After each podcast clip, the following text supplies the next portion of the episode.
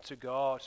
Read together Habakkuk 1, the first four stanzas, stanza 1, or verse 1 through to, through to 4.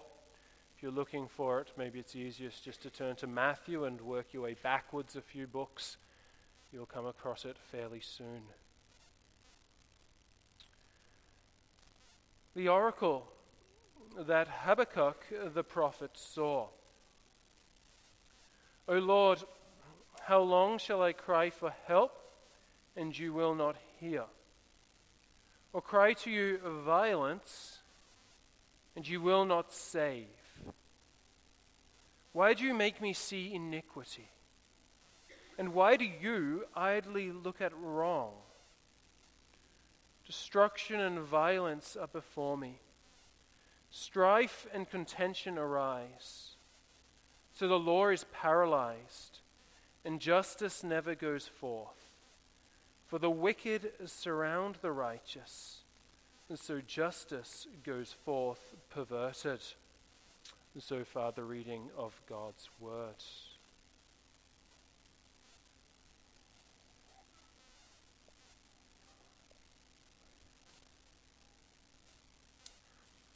Dear brothers and sisters of our Lord Jesus Christ, there are times when life really doesn't seem to make all that much sense.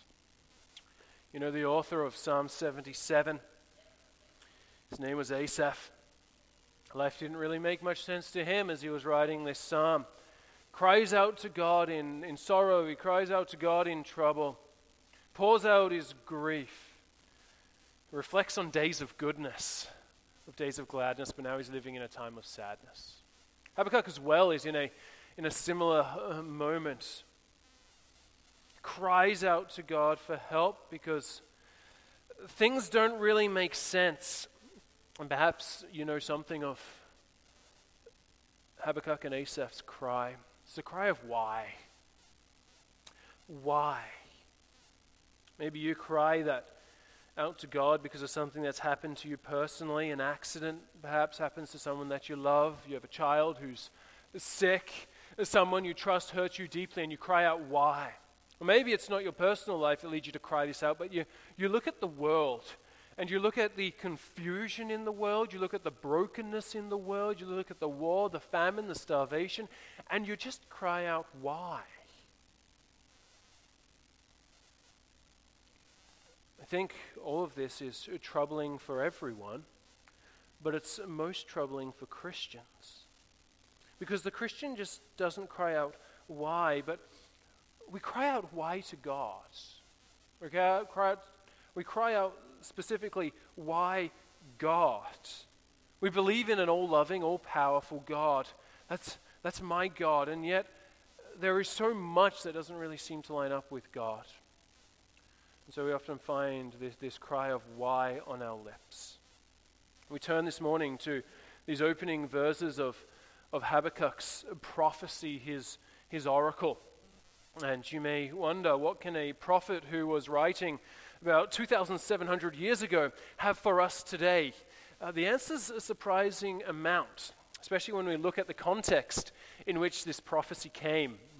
Uh, Habakkuk he is writing in a time when violence was on the rise, when the economy was starting to tank, foreign powers were looming on the horizon, moral madness in society, and God's people were selling out to the pagans around them. You might say that sounds fairly similar to what we're seeing now increasing violence, tumbling economy, foreign powers, moral madness, Christians rejecting the fundamentals of what it means to follow Jesus. Yeah. Habakkuk has a lot for us. Because uh, while times have changed, uh, nothing really has changed. This world is still the same a violent place that Habakkuk lived in.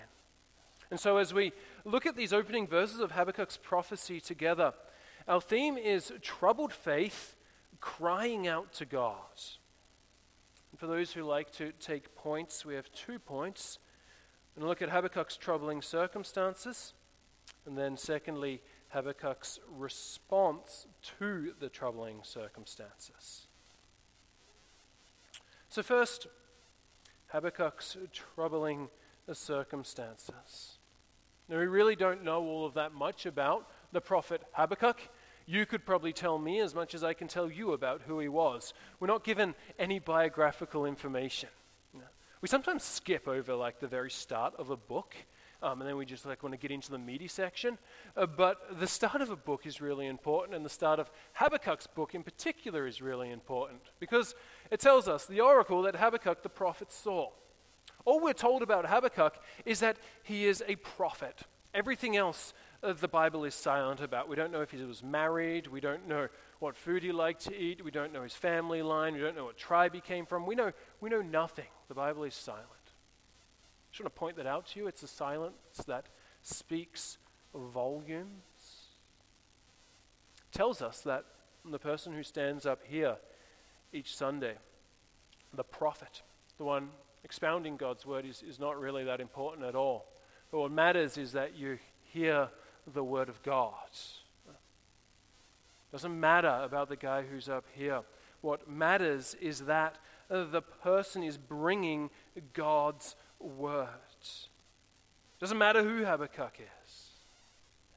There were a lot of prophets in Israel at the time when Habakkuk was prophesying, but a lot of them didn't bring God's word. This is what set Habakkuk apart from the rest.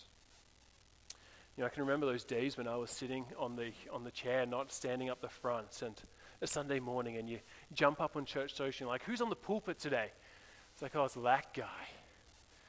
He's got the Australian accent. I can't understand him. Like, ah. Oh. Funny, funny story. Um, I visited an old member of our congregation, um, and she said to me, Pastor Eden, like, I love your preaching. I said, thank you. She's like, I don't understand a word you say, but I love your accent. Thank you. It's probably one of my favorite comments, actually. But, but the point is that as you gather each Sunday, it's not the person that's important, um, but it's the message that's important. And I think when you come to church each Sunday, you have to prepare yourself for that.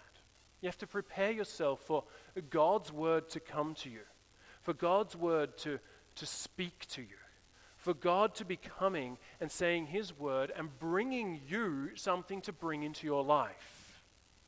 Every Saturday I, I spend with my kids, and I was like to my, to my oldest, um, it's, I was like, it's Saturday again, we get to hang out. And he's like, that's not really special, we get to do that every week. It's like, thank you. Um, but uh, there's something about that's true there. If something happens regularly, you lose sight of what's so special about it. And it's also on Sunday. We can lose sight about what is so special about coming to church. God is going to speak to you.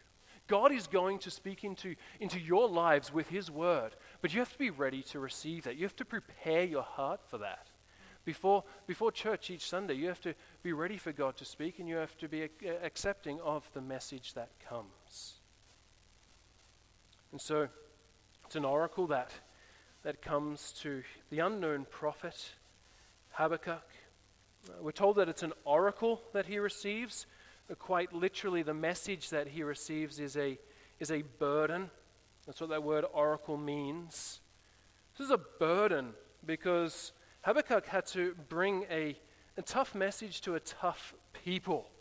Um, Habakkuk, he was writing, he was prophesying in the reign of King Jehoiakim. King Jehoiakim was the one who was reigning. Uh, we read from 2 Kings 23 together. There was a good king, King Josiah. He died. He thought it was a good idea to fight against Pharaoh. Not a good idea. Pharaoh killed him. Um, then his son Jehoiakim, an evil king, reigned in his place. And Habakkuk is prophesying when this evil king, King Jehoiakim, is reigning. It's a time of internal corruption within Israel. And we see this from our text. Verse 4 Habakkuk says, The law is paralyzed, and justice never goes forth. For the wicked surround the righteous, so justice goes forth perverted. The wicked are the wicked in Israel. They're not, they're not people outside of Israel, foreign nations. They're going to come really soon, the Babylonians, but they're not at that point yet. The wicked are the rulers of Israel. And Habakkuk he says, I'm looking around, and the judges are saying that the guy who oppresses someone is in the right, and the poor guy who gets his stuff stolen from him is in the wrong. And the heart of his cry actually comes in verse 4 when he says, The law is paralyzed. Kids, maybe you know a little bit about King Josiah and what King Josiah did. Uh, you may know that King Josiah was a king who found something.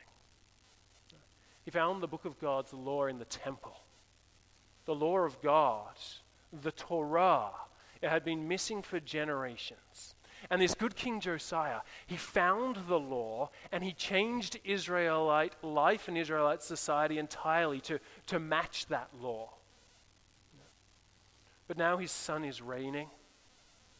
And Habakkuk, who was a kid at the time of Josiah's uh, reforms and the transformation that happened to society, Habakkuk, he's now an adult. And he says, The law, the word there is the Torah, the law is paralyzed. We've got the law. It's not lost anymore. We've got it. But it's not doing us any good as a people. It's locked away in a cupboard somewhere. It's doing nothing. And he is just, just cut to his heart. Because Habakkuk had grown up in a prosperous Israel. He'd grown up in a safe Israel. He'd grown up in an Israel where things made sense. But now he was an adult, there was a new king on the throne, and everything was falling apart. And he cries out, Why?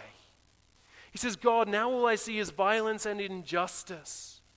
Why is it that you allow this? We read in Jeremiah a little bit of what Habakkuk was seeing a little bit of this wickedness and this perversion of justice. Uh, Jehoiakim had started a, a massive building project. He'd decided that he'd build himself a temple. Sorry, not a temple, he'd build himself a, a palace. Uh, I was reminded of his palace as I was driving down here, actually, and you see all these massive buildings that people are building uh, usually they're attached to blueberry farms or something like that, but uh, Jehoiakim didn't have no farm. He had nothing. Um, couldn't pay for his building, so he got the poor people in Israel to build it for him. We read in Jeremiah that he made his neighbor do it for nothing, that he didn't give the poor his wages, that he shed innocent blood, that he practiced oppression and violence. And all of this makes Habakkuk cry out to God. Things just don't make sense anymore. They had been making sense. God's law had been found. God's law had been used in Judah. It was used to rule God's people. But now life has taken this unexpected turn, and all of it is violence, and all of it is brokenness. But the worst thing, I think, for Habakkuk is that this doesn't line up with what he knows about God and about who God is. You can just imagine him being a, a kid. Uh, he didn't have catechism in those days, but kids still learnt about God. And he learned from his parents how God is a God of justice, how God was a God of peace, how God listened to the poor when they, when they cried out to him. And now that he's an adult, all he sees is violence, all he sees is iniquity, all he sees is destruction, strife, contention, wickedness, and perversion. He brings in so many words in just four verses to describe what's in front of him. It's like he uses every single word in his vocabulary just to say, God, why? And perhaps you're in a similar place to Habakkuk. Perhaps you are troubled. Perhaps there is a time when life made sense. Perhaps it feels like an awful long time ago now. But now all you ask is why? Why would you allow this to happen to my mum or to my dad? Why would you place this on, my path? Why would you allow society to go in this way? Perhaps you also are at a point of, of troubled faith, because that is where Habakkuk's at. He's at a point of troubled faith. But the beautiful thing about this little prophecy of Habakkuk, and it was a very short little prophecy, it's Just three chapters long, a few chapters. The beautiful thing is, is the ending of the book.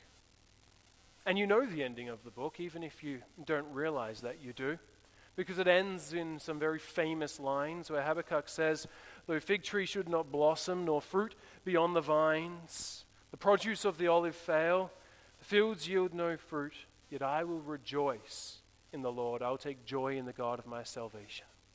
Habakkuk is someone who, in these three chapters, goes from a point of troubled faith to rejoicing faith. He comes to a point of trouble, to a point of a trusting God. And I think we need someone to help us in our own life to, to take that journey. And through the book, there's just one secret that Habakkuk has. And his secret for going from uh, troubled faith to trusting faith, from restless faith to rejoicing faith, is that he reverently and he persistently uh, brings his questions before the throne of God. He does this repeatedly through the book, and he does this right at the very beginning of the book. You see, verse 2, he says, O Lord, how long shall I cry for help? He's been crying out to God for a long time, and he doesn't give up. He keeps on bringing his troubles before the throne of God. He listens to the answers that God brings, and he submits his life to them. That's Habakkuk's secret. I think we need this reminder. Maybe a simple reminder, but it's an important reminder. In your troubling circumstances, bring your troubles before God. There are some of you who are going through hard times right now, but the way that you address them is to go out with a friend for a coffee and, and cry over a latte, perhaps, or sit with some uh, friends around a campfire and have a beer and talk about how nothing really makes sense in this life and you don't really believe in the, in the God that your parents have taught you about. But we talk with each other and forget to take our troubles to the throne of God. We are an unsettled people. My question for you is Are you a praying person? Because when we pray regularly and persistently, and when we dig into God's word for his answers, it's then that we come to a point of peace. And see, why is it important to pray? I think it's important for us to pray like Habakkuk prays because our problem is very similar to Habakkuk's problem. And our key problem is that we don't see things right. Our key problem is that we've got the wrong perspective. We can be so focused on what we see right here and now that we forget to look at things from God's perspective. That we have the problem, the, the big thing in our life, and we, and we pick that up and we look at it from every single angle that we possibly can to see if it does it make sense if I look at it from this way. And you're like, no, what about, what about this angle? No, it, and, and it just doesn't make sense to us. And so and so we say, well, it doesn't make sense at all. We forget to look at it from God's perspective. It's a bit like one of those, those fancy cameras that some of you have.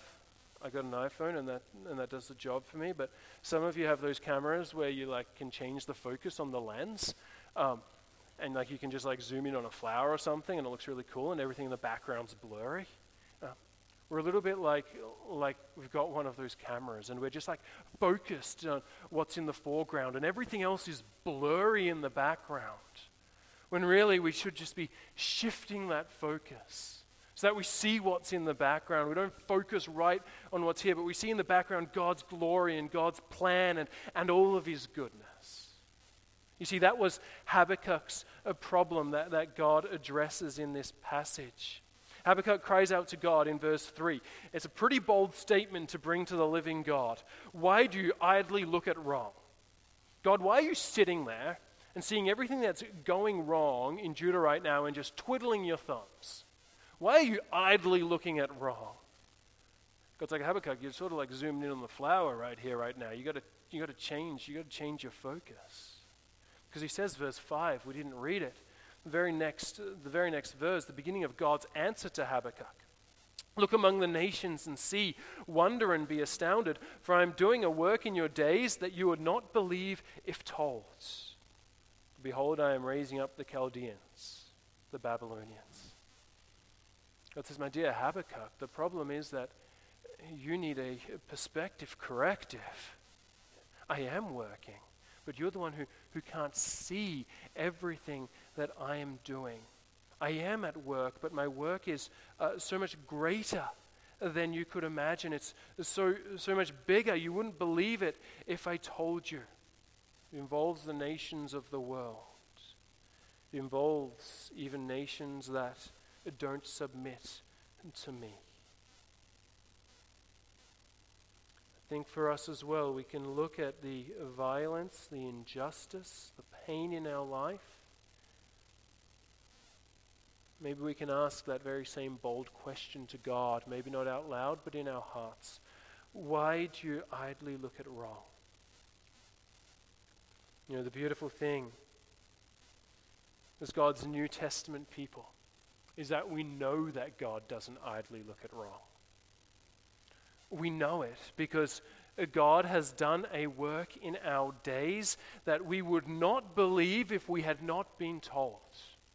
And the work that uh, God has done is entering into this world with its pain, with its injustice, and with its violence.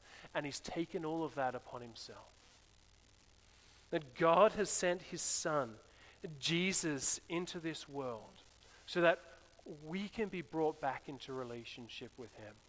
So that this world, with its, with its pain and suffering, which, which is a part of this world, isn't everything that we experience, but we also experience that that deep peace in our heart of knowing that it is well with our soul because we are in relationship with God. And this world isn't all that we look forward to, but we look forward to the world to come when we are with God in, in eternity, uh, forever in bliss.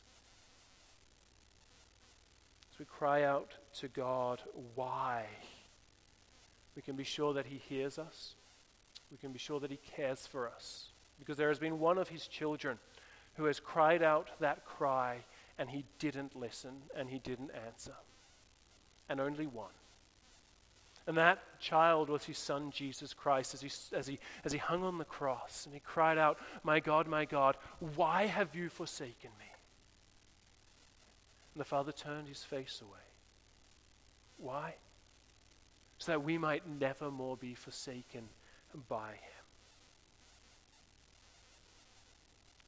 When peace like a river attendeth my way, or when sorrows like sea billows roll, whatever my lot thou hast taught me to say, it is well, it is well with my soul. Why is it well with our soul? Because Christ has regarded my helpless estate and has shed his own blood for my soul. And prayer is so important for us because prayer is when we when we shift that lens and when we, sh- when we change that focus. That's what happens in prayer. In prayer, we come before the throne of the living God and we take our problems before Him and we say, God, I can't fix this. We take our shattered pieces of our lives and we say, God, I, I can't fit this back together we take all of our questions before God and we say, God, I can't answer this. We take all of the, the tangles and the knots and we say, God, I just can't untangle this. And we leave it in His workshop for Him to get at work on and we say, You, you deal with it. Because you are our God. You are the one who cares for you. You are the one who loves me. You are the one who is working all things for my good. And so I trust in you. One final thought this afternoon. Maybe you're here and you're not someone who trusts in God. You look out at this world of violence, this world of pain. You ask that question, why? And the answer you come to has nothing to do with God or His love for us in Jesus Christ. You ask, how is it that God can allow all of this to happen? The answer could very well be you. The answer that God could be allowing this world to continue in the way that it's going now it could be for you. Now, the Christian church has cried out for over 2,000 years Jesus, come back quickly. Jesus, why are you taking so long? And the Holy Spirit's answer to the church is please have patience. 2 Peter 3, verse 9. The Lord is not slow to fulfill his promise, as some count slowness, but is patient towards you, not wishing that any should perish, but that all should reach repentance. You see, God works at the pace of grace. And maybe his patience is just for you to come to him and to be saved. Amen.